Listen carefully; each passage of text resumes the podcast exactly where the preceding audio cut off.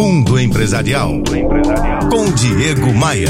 Oferecimento RH Vendas. Recrutamento e seleção de vendedores. rhvendas.com.br. Diego, eu tenho uma pequena loja de produtos naturais. É uma loja independente. Sempre foi meu sonho ser dona do próprio negócio. Mas recentemente abriu aqui na minha rua uma franquia de uma grande marca desse segmento.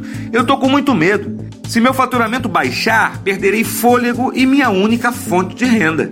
O que fazer? O relato da Cristina de Sá me empolga, pois é diante de cenários aparentemente complexos e difíceis que as boas oportunidades se destacam na nossa frente. Ao invés de entrar em desespero, o momento é de buscar a inovação. O primeiro desafio é tentar se diferenciar e se fixar na mente do consumidor. Diante de tanta concorrência e opções, algo além do básico precisa ser feito. Quando ele entra na loja, ao invés de perguntar: Posso ajudar?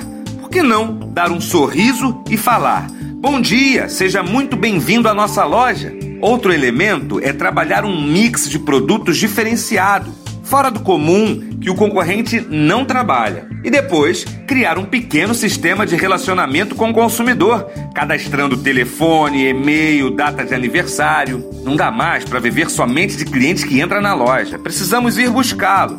No varejo, não são os grandes planos que dão certo são os pequenos detalhes.